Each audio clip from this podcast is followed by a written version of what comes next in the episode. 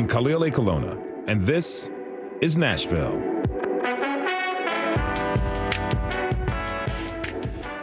It's been unseasonably warm, but we all know it's going to get cold. For people who are unhoused, the dip in temperature is life threatening, and LGBTQ young people are more likely to experience homelessness or housing instability than their peers. They also experience anxiety, depression, and self harm at a higher rate. So, what can be done to help? For the first time, the city has included the LGBTQ community in its homeless plan, and a local nonprofit recently relaunched its cold weather shelter program. Later this hour, we'll talk with the LGBTQ young people about their experiences and meet some of the people who are working to help. But first, the COVID 19 pandemic has put a spotlight on the mental health of students. More and more schools are implementing social emotional learning tools to help students but resources are limited. And after the school shooting in Uvalde, Texas, Metro Police Chief John Drake announced an increased law enforcement presence at Metro schools. This has some advocates and juvenile justice workers concerned because historically, students of color and families with disabilities have been more likely to face discipline and arrest, a problem that more police could make worse. Kelsey Beyeler is the education reporter for the Nashville Scene, and she wrote last week's cover story on the topic. Kelsey, welcome back. Yeah, thanks for having me. Love being here. Thanks for being here. So, why did you decide to take this story on? Yeah, so when the Uvalde shooting happened, of course, it was an absolute tragedy. Uh, folks across the nation, and of course here in Nashville as well, started having more conversations about what should school security look like and what shouldn't it look like. And as a part of that conversation is uh, what is law enforcement's role in all of this? And as we were kind of talking about that, as I heard folks at the school board, and then once Chief Drake made that announcement that they were going to increase the the law enforcement presence around schools, it was folks expressing concerns. And so it's it's it's not a new conversation, but but amid all of this increased school security, folks have been talking about it, talking about the school to prison pipeline. And so I kind of wanted to maintain that conversation, really dive deep into it, and help people understand what it is and, and all of the nuances around it. With all this new school security, Metro schools already have SROs or so school resource officers. Can you explain their role in schools? Yeah, so school resource officers have been in middle and high schools for years. That's not new. And they're there you know, talk to the school officials at the police department and they'll say they don't have any role in discipline. They're there to build relationships with students and you know, increase safety and security. And so you have that. And then the, the law enforcement increase that we've been seeing at the start of this year, that's just kind of other police officers kind of being more present, more visible um, in and around elementary schools. All right. So, what are parents and school personnel? What are they saying about this increased presence? It really depends on who you talk to. I mean, there's a wide array of, of answers and opinions. And I mean, when you're talking to a parent about how to keep their child safe, you know, how are you going to tell a parent what's right and what's wrong mm-hmm. to keep their child safe? And so, you know, some people like having officers in schools. And, and a big point in this conversation is what's their role in elementary schools? Should we have them around these really young students? Um, and the the district's answer to that has kind of been these safety ambassadors, which I'm happy to explain more about. But but yeah, you'll hear parents say we want officers in elementary schools. You'll hear some parents say let's consider arming teachers.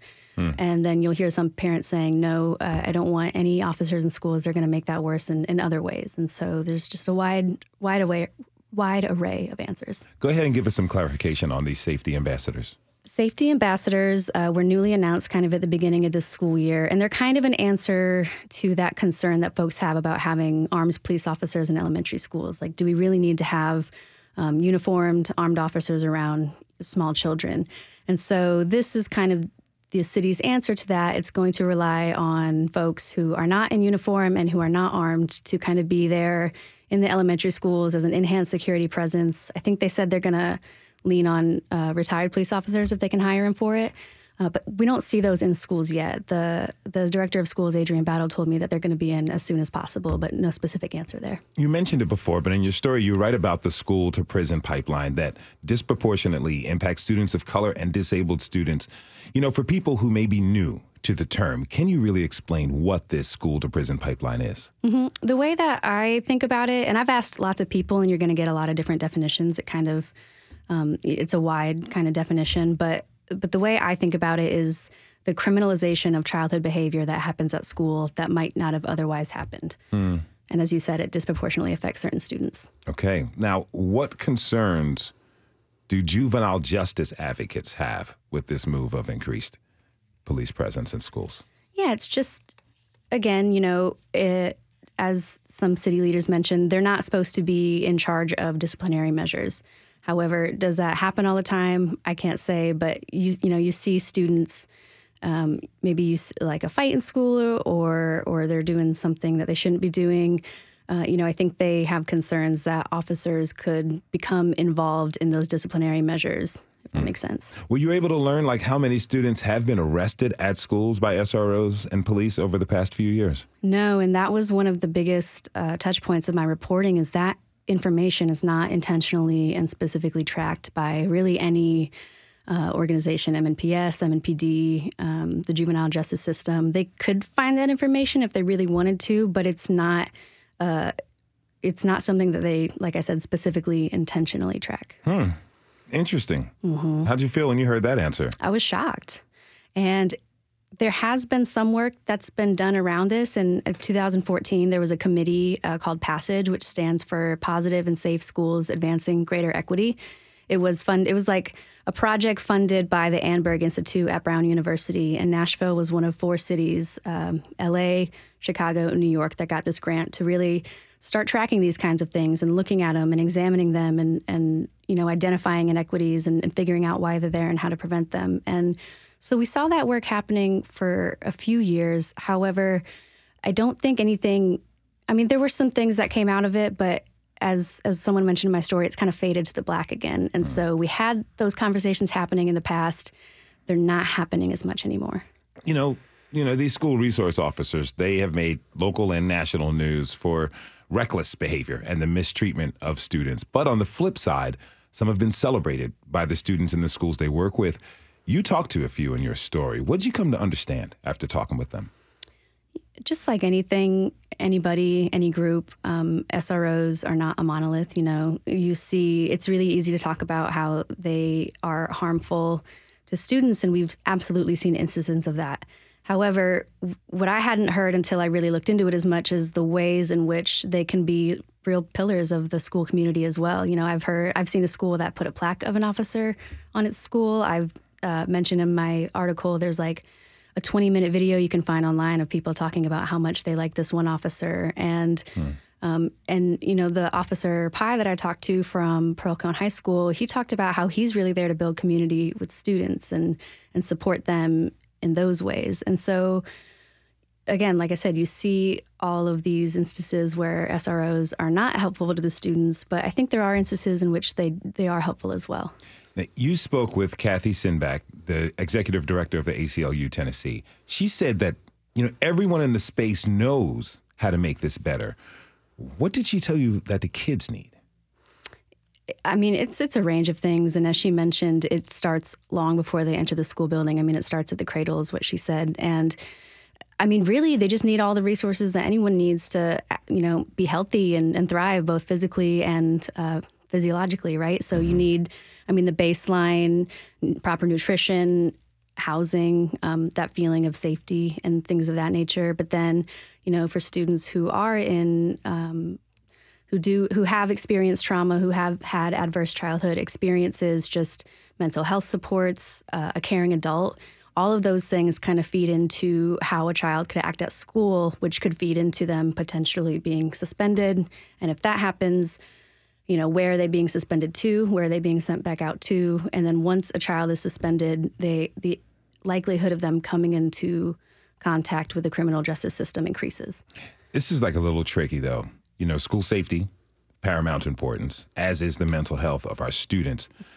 So, you know, how can we look after the well being of our students, keep them safe, and not use discriminatory practices like the prison to school to prison pipeline that affects some of these kids for life?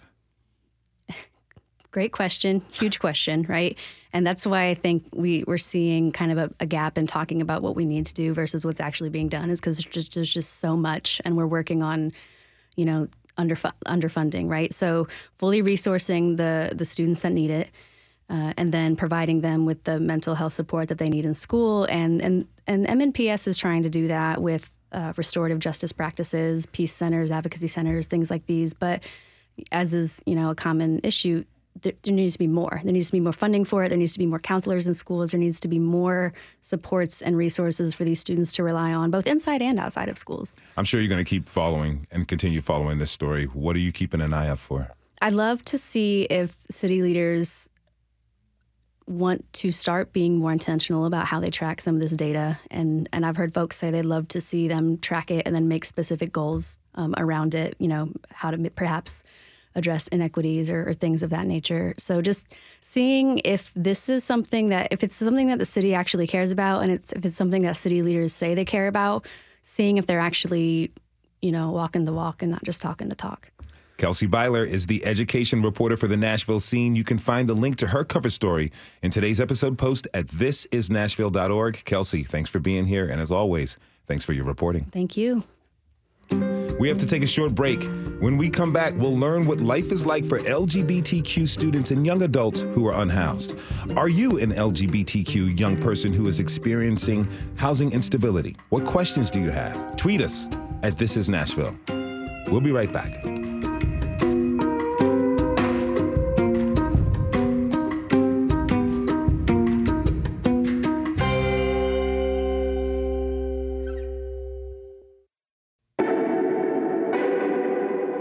I'm Khalil Ekulona, and this is Nashville.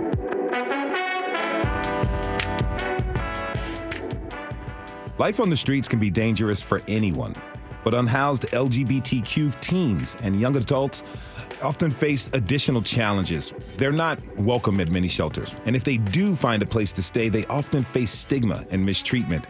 Sometimes the street can still feel like a better option than the shelter. So, what is it like for young LGBTQ people? How do they get by when so few options feel safe, much less welcoming and affirming? My next guests know firsthand what it's like to wrestle with these questions night after night. Imani Miles and Andrea Mobley, thanks to you both for being here. Welcome to This is Nashville. Andrea, I understand you currently have housing, but you first became unhoused in 2015. What was it like to experience that as you were looking for a place to stay? Um, it was pretty hard because I just came out of graduating high school. So, thinking that I would have the help I needed, and I didn't, even from family. Any teachers, any counselors? No one uh, DCS was supposed to be there, and they weren't. How did, in your mind, how did being LGBT uh, an LGBTQ person, how did that affect your experience?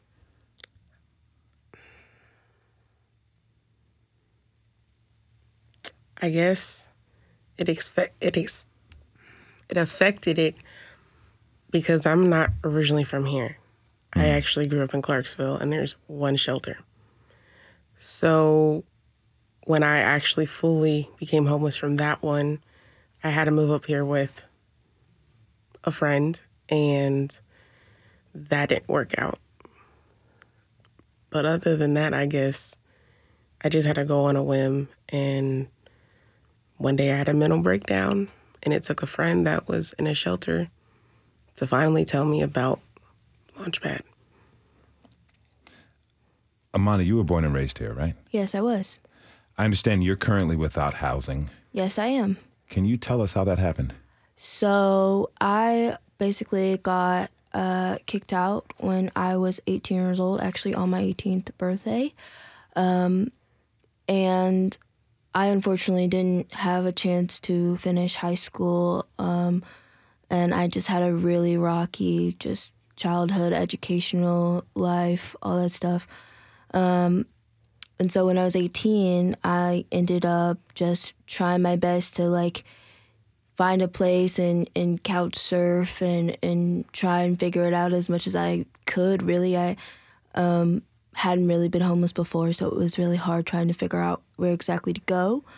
Um, and I did end up at the women's shelter initially uh, at the rescue mission um, until they um, tore it down, and we um, integrated with the main shelter downtown with the men. Um, and I was there for a good four months, I would say. Um, and then eventually I got into coordinated housing. Um, after that allotted time, I, I had been working a lot. I had like I had uh, two full time shifts at the job I was working at at the time. I only got about three hours of sleep, and I finally got housing. I stayed in there for about a year. Um, but the problem was that the income was based off of the the job that I had because I ended up quitting that job because three hours of sleep is just not Mm, that's no- healthy. that's no good for anyone. No, not at all. And so um, I ended up quitting, but then the government, that's what they based my income off of. And so my apartment was too overpriced for me to stay in. Um, and after a year after my year lease was up, I became homeless again right back where I started when I turned 18. It's basically around the time when I turned 19, I was homeless. You know, Andrea, you mentioned having to come down to Nashville from Clarksville. What was it like trying to find a shelter here? Um, it was pretty hectic because the only one I knew of was the women's mission. And I didn't feel comfortable there because I was stolen from. So, hmm. and it was like the last piece of my past that I had. So I just said, you know what? I'm good. You mentioned you all got integrated in with the men's shelter, mm-hmm. Imani. Was that safe environment for you? Not at all. Um, it was already not very safe at the Women and Children's Mission because there was a problem with people constantly stealing. There was a problem with drugs. A lot of people brought drugs um, onto the shelter near the children, and um, some of them were caught, but a lot of them weren't. And then when we integrated into the men's shelter, there will always be men congregating around the shelter, uh, blocking you from walking in. Um, I would come to the shelter from work at 2 a.m. in the morning, and a lot of people would try to hustle me for my stuff. And um, they don't really have security there. There isn't security there. So you kind of just have to figure out how to get in without being detected or, or just try to avoid people. Um, and there were about, I would say there were about 200 or so of us at the Women and Children's Shelter. And then when we integrated, there became about 550 of us, I believe. Now, Do you feel like your identity as an LGBTQ person put you in danger in any way? 100%. Um, I peeped on the logo that there was a cross. Um, and just being from the South and, and knowing that sometimes when you see a cross that could be affiliated with um, hatred for um, people that are gay or on the LGBTQ plus spectrum. So during intake, they had a couple questions and um, a couple of them was the first one was basically, "Are you gay?" And I said no. I was like, "No, I'm," mm-mm. because then the follow up question, I kind of I sensed it. The follow up question was just like, "Do you like Jesus? Are you a Christian?" Um, and I lied through my teeth. I was like, "Yeah, I Jesus love that." do whatever you got to do to yeah, have exactly. a place to sleep. Because if not, if you answer those questions wrong, I have been in situations where you are put in separate housing, most likely housing that is lesser. You already have lesser housing, right? So it's lesser than where you were before, uh, or or from the other population. But then also, I've been in situations where, and I mean, they still do this, um, where you have to mandatory like go because they have a chapel there. You have to go to chapel. It's mandatory if they find out that you are gay. So I just wanted to try to avoid that as best as I could. Andrea, you're nodding your head as Imani is talking. Did you run into these similar tests? A test of your your religious faith, a test of your sexual preference? Yes. Um, at the time, I didn't want to actually admit that I was bisexual. So technically, I lied, but I didn't. And um, when it came to the church, I grew up in the church, so I'm used to it. That's where I feel most peaceful. But then I start seeing what we call hypocrites. And they start getting mad because I'm a type of person, I'm gonna speak the truth. And I don't care if you have feelings about it or not. So that's basically what happened. After you decided that the shelter was not a safe place for you, what'd you do next? Uh, like I said earlier, um, kind of had a mental breakdown. And I met a person that previously went to Launchpad, and she's like, Oh, well, I'm leaving today, but here's a place, and they're for LGBTQ. And I was like, Okay, I'll try it. Hmm. Well, I came out a week later, and I've never felt safer than Launchpad, to be honest. If you're just tuning in, this is Nashville, and I'm your host, Khalil Ekulona. We're talking this hour about unhoused LGBTQ youth and young adults in our community. I'd like to introduce my next guest. Amiee Sadler also has experience being unhoused. Amiee, thanks for being with us today. Absolutely. Thank you so much for the invitation. How do what Andrea and Imani are expressing with their stories, how does that really resonate with you? Um, I'm surprised I'm not crying yet because they are telling um, what could be my story. Um, I was very lucky that um, at eight. At 18, I wasn't forced out. I left home to go to college. Um, that ended up being a difficult situation. Um, I got involved with um, a partner who abused me. Um, and because it was a female partner, I didn't feel comfortable telling my mom. I didn't want to tell my family here. So I was in Memphis um, just having a real bad situation and felt stuck because there wasn't anywhere for me to go there. Um, when I came home after everything that happened, um, my mom was not very receptive. Um, she let me stay home for a little while, but then it became an issue of, well, if you're not going to leave, um, if you're not going to be with someone better or different, um, her way of saying someone who was male, that I just didn't need to be at home. And so I was forced into staying places I wasn't comfortable. Um, at the time, Launchpad didn't exist as it does now. Yeah. Um, the women's shelter, I tried for one night and I was assaulted at the women's shelter. Um, at the time, I didn't have a child, so I wasn't eligible for some of the other shelters. Um, and so it was a lot of couch surfing. Um, and I was able to get stabilized. And then again, um, after I was older with a child, I became homeless again. Um, and it was interesting because I was working from home, but I didn't have a home to work from. Um, and so I was in school at the time, and I would stay on campus um, in a study room to work. Um, I had some people at the school who knew my situation, so they would make it so I was safe to sleep in the parking lot overnight in my car. Um, because there wasn't anywhere for me to go that I could like have my work equipment because things got stolen when you go to the shelter. What did they do to ensure your safety while you slept? Um, they so the campus I was on had a security guard that was there overnight anyway, and it was just a conversation with him for him to know that I was there, um, to let them know that I had the um, permission of administration to stay on campus. Um, I would have early access to the building to be able to go in and shower um, because I was working a full time job. Um, I was working from home and I was also in school. So they wanted to make sure, since they didn't have housing for me, that at least I was safe with the options that I had. How hard was that? Oh, it was horrible. It was probably one of the worst experiences of my life. Um, and it felt very dehumanizing because I was on campus um, in Brentwood, Williamson County. And so I have classmates who are mad because daddy bought them a Tesla instead of, you know, the Jeep they wanted. And I'm like, cool, I'm still sleeping in my car. And they're like, if you're homeless, I don't understand why homeless people just don't get a job. And I didn't feel comfortable to say, oh, well, I'm homeless and I have two jobs and that doesn't do enough. Um, and just the stigma of it, it was so embarrassing. And homeless felt like a terminal like definition, right? It wasn't that I was temporarily unhoused. This is going to be my life forever. Um, and I was able to start working with some other organizations to find just stability. Um, and it didn't feel terminal anymore.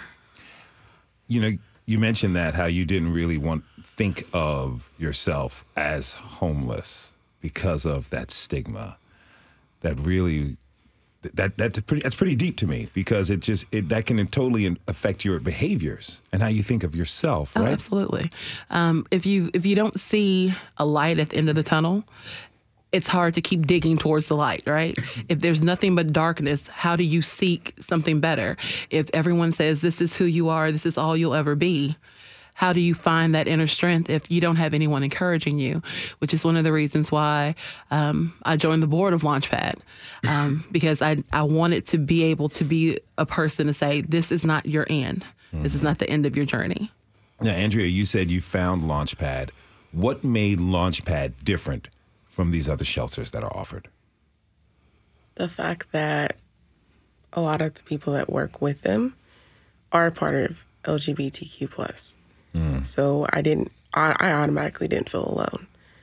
And when I first started, they don't force the Christianity or anything. They will be like, you could talk about it, but some people don't deal with that, which I get. So I guess it's just they're more respectful. How did it, I'm sorry, places. sorry to interrupt. How, how did it feel to have people with a similar experience who could, you know, close to how you identify, who can really relate to you, offer you help at that time?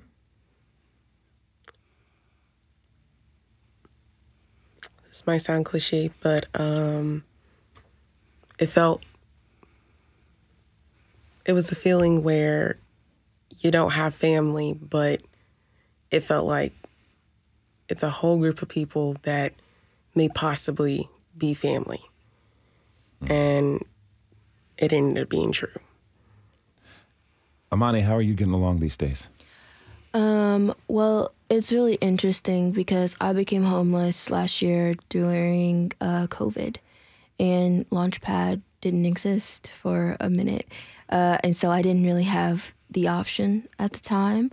Um, but now, being there, being able to be there now, um, it's gotten a lot better because I'm not really you know, f- like again, forced to uh, have to go to church, have to, you know, sit because the way that it was set up was just kind of like in order to get our even our rooms, we had to sit for a sermon and then get our rooms at the end. And now it's very much open. It's free. I have about um, two other people that we just kind of support each other and um, at Launchpad and um, try and keep each other safe as best as we can um, and and it's really feels um, like a kind of a missing piece has been put back in place. Um, So yeah, it's really it's it's it's interesting because it's like it's nice, but it it's also something that we kind of all know isn't going to really last forever, especially because we are like the group that I hang around with now. We're from totally different places. I'm the only one that was from here and that knows my way around. And thankfully, I'm able to kind of be like, get on this bus, you know, th- we're going over here. Um, but a lot of the times, like, especially because, you know, we, we do want different career paths. We do want, we know that eventually it's not, we're going to stop seeing each other. And it's, and, and we just hope that, um, we, you know, grow both together and separately um, because we also don't really see enough of because people are very when you're homeless um, and you do find community there can be times where people are become they become kind of codependent on each other and so um, it's really hard because we do see that and we're like we know that's not healthy. We know that might not like help. So uh, being able to be with just a, a small group of us um, and knowing and having that expectation of this is where we are now and this is a safe place now but hopefully um, we are all working and growing to better ourselves and be in a better situation. You know, Andrea, what do you wish the city would do differently to help provide housing and safety for young LGBTQ people who are without those things?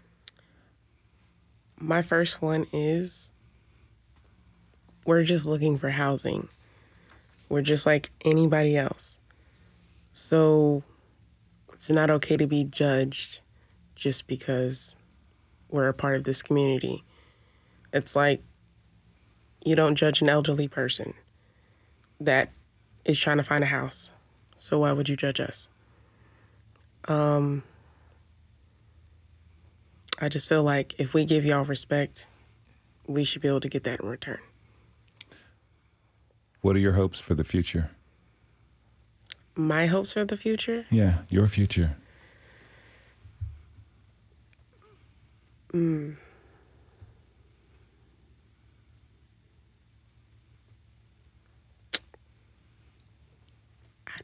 Don't. Mm. So I'm going to rephrase my future. Yeah. My hopes for my future are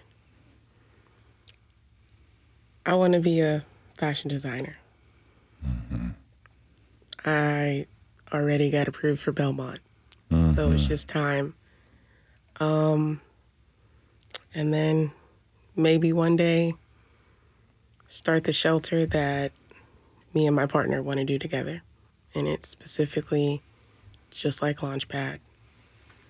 Um, and then possibly I also want to own shelter for a dog, like a group of dogs that people want to put down just because they're so called angry or they're the domestic dogs. And maybe that might help people that are staying in the human shelter feel more comfortable. Imani? Uh, same questions. Yeah. okay, just making sure. Um, can you repeat the first one for me? I'm going to ask you the second one. Okay. What do you want for your future? What are your hopes for your future? stability. I I feel like a lot of the reason why I am where I am is because my foundation was wasn't built the right way, um, both in home life and school life and, and religion and all, um, all that other stuff. And so now I'm kind of left with n- n- no stability. Um, and just being able to find that and find my footing and um, because I feel like as soon as I'm able to be stable and not have to worry about everything that's happening today, the next day, the day after that, and just being able to be me and be myself and have that um, would really just help my life overall. I feel like no matter what path or future I might have.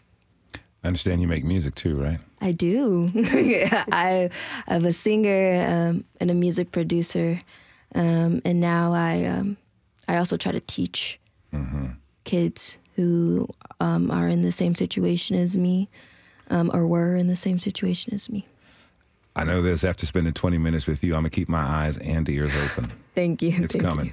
That is Imani Miles. She was joined by Andrea Mobley. I want to thank you both for coming on to the show and the best of luck with both of you. Thank you. Godspeed. Now, Amiee Sadler and me, Sadler, part of me, is going to stick with us through the break. When we come back, we'll learn about the solutions that we have and the solutions we need for our LGBTQ youth. Join the discussion by tweeting us at This Is Nashville.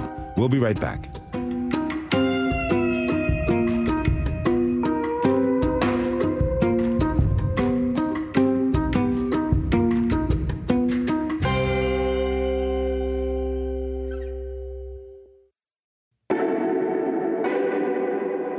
Khalil Ekulona, and this is Nashville.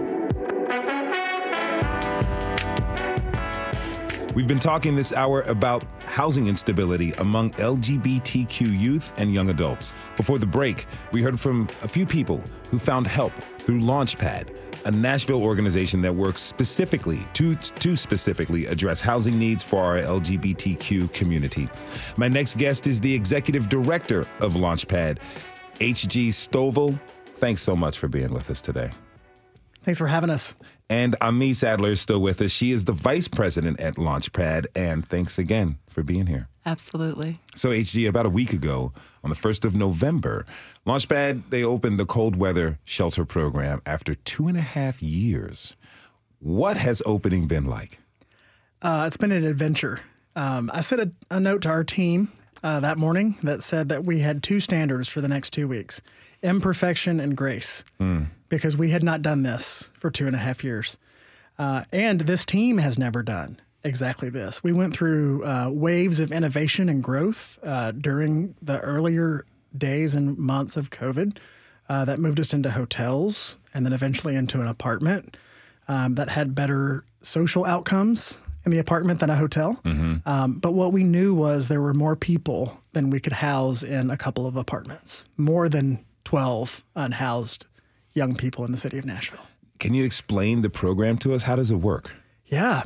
Um, if you're familiar with Room in the Inn, we are similar by using churches, by using volunteers, by welcoming people overnight uh, to keep them warm, showered, fed, clean, and loved. Mm-hmm. The difference is it doesn't matter who you are, you get to use the bathroom you think you belong in, or in most of our church sites, a bathroom that says, whatever, just wash your hands mm-hmm. because who you are matters and you getting to be your authentic self is the story of Launchpad. How do the young people you serve and work with, how do they respond to being affirmed so lovingly? It's it's beautiful. Um, as I was serving dinner uh, on the night of November first, the the the smiles as I was scooping chicken pot pie out of um, out of a pan uh, onto plates, uh, the gratefulness, uh, it's it's amazing. Um, just just a warm smile, I think, sometimes can make all the difference.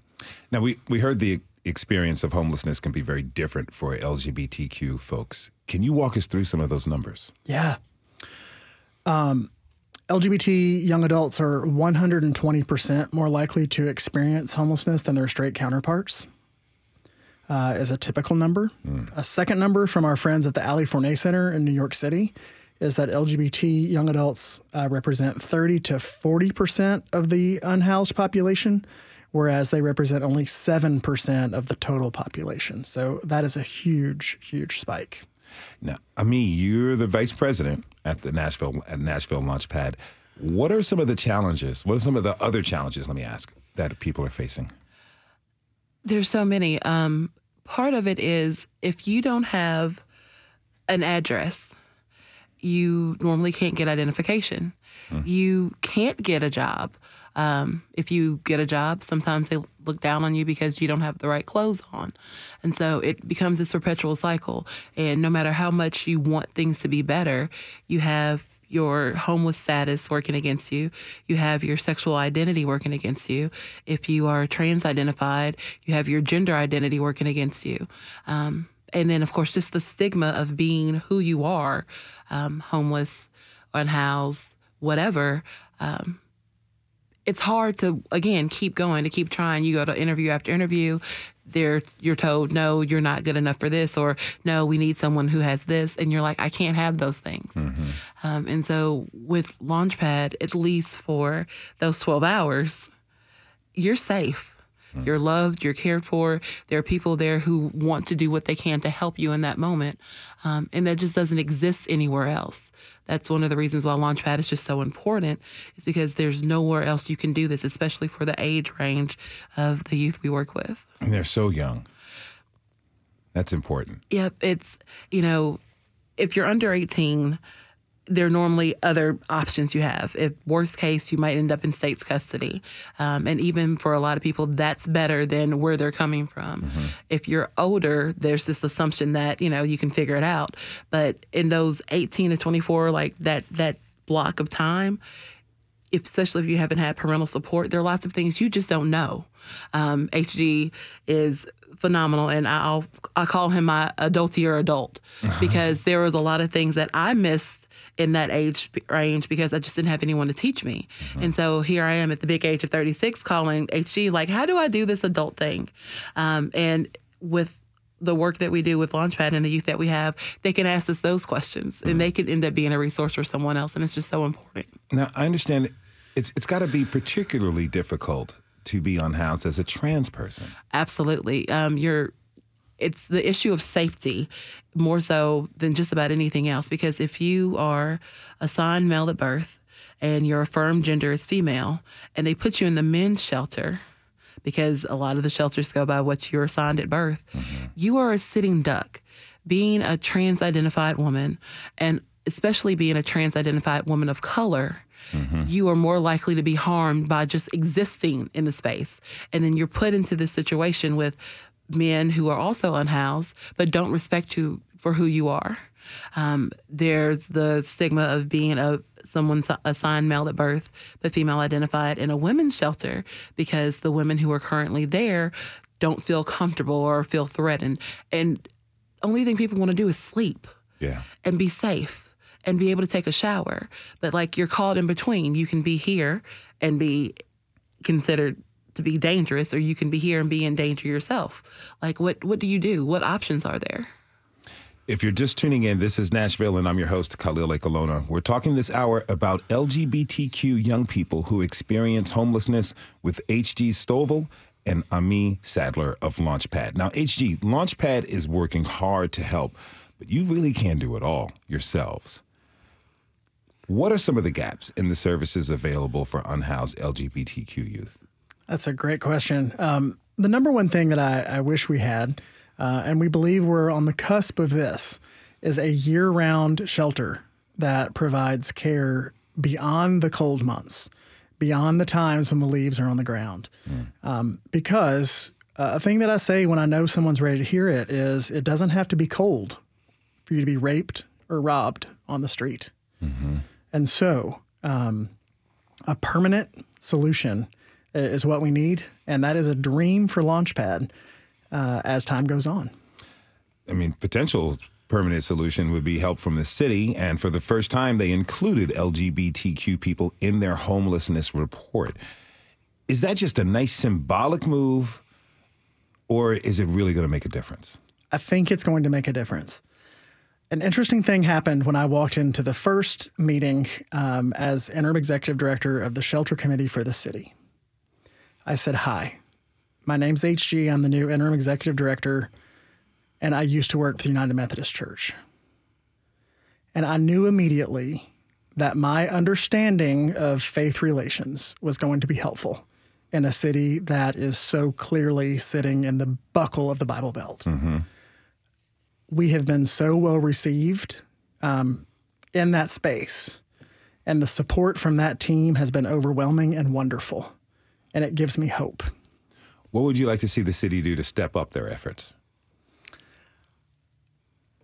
I would have liked to have seen a larger uh, budget line in this last piece, um, but I'm also not one to um, bash incremental progress.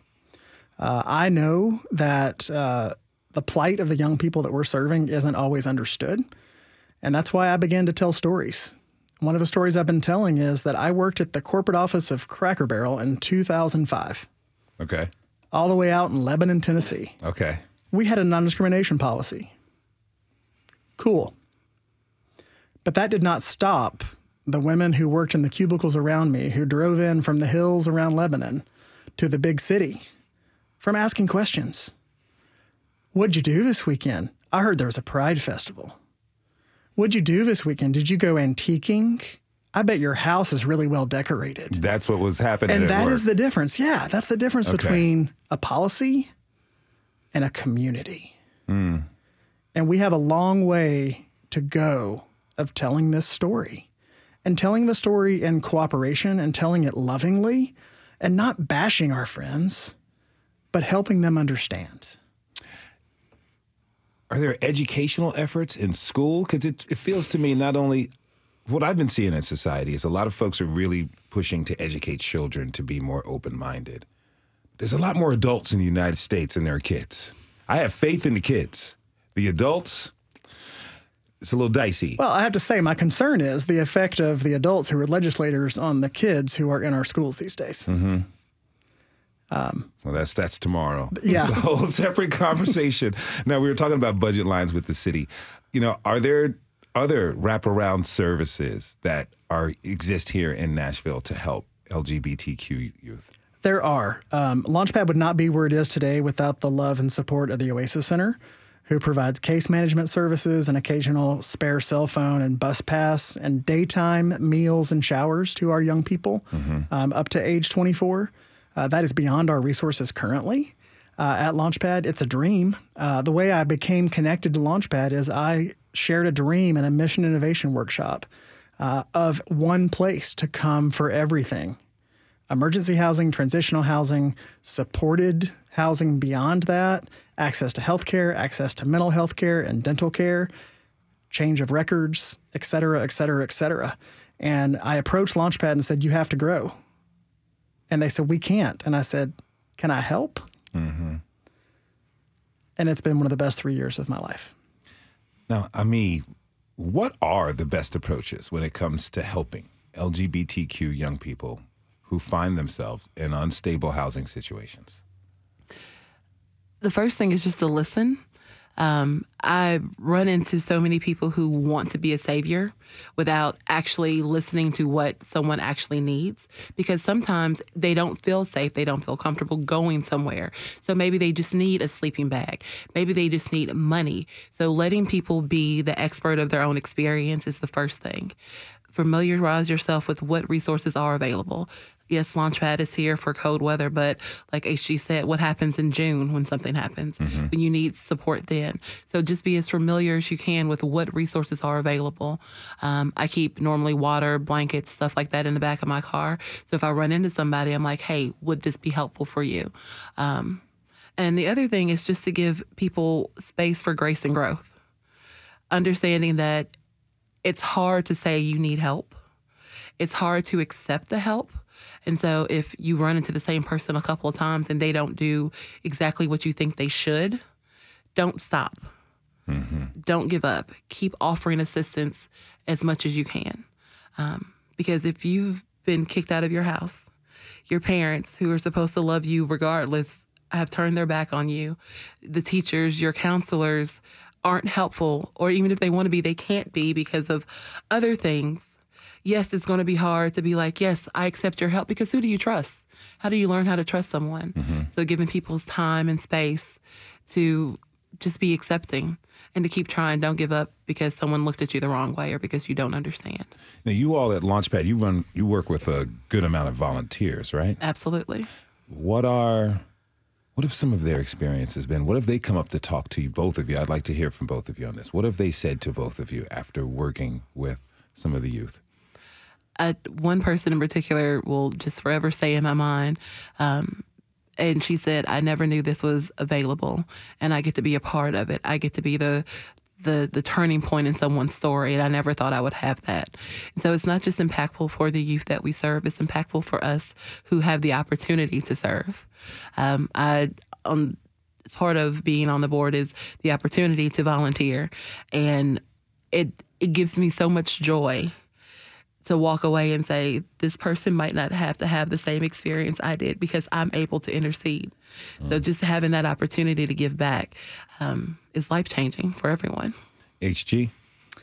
I think the the recurring theme is how much fun it is um, to see the smiles, to see hear the laughter, to to get the relief that these young people have a chance to be happy, even if it's only for the night. Mm and, and to make an impact in as little as an hour and a half or a load of laundry. When our producer was putting together this show, he was calling people for resources and references of people to have. And everybody kept saying, Have you heard of Launchpad? Have you heard of Launchpad? Have you gone to Launchpad? It, it kind of seems like you're the game, the only game in town when it comes to homelessness and LGBTQ people. You can't do it all, as we were talking about before. What else does our city need? Well, that's a great question. Um, and and Launchpad is the only game in town in a way. Um, and what we know is to know us is to love us. Mm-hmm. But people like you are helping us tell the story so people know about us.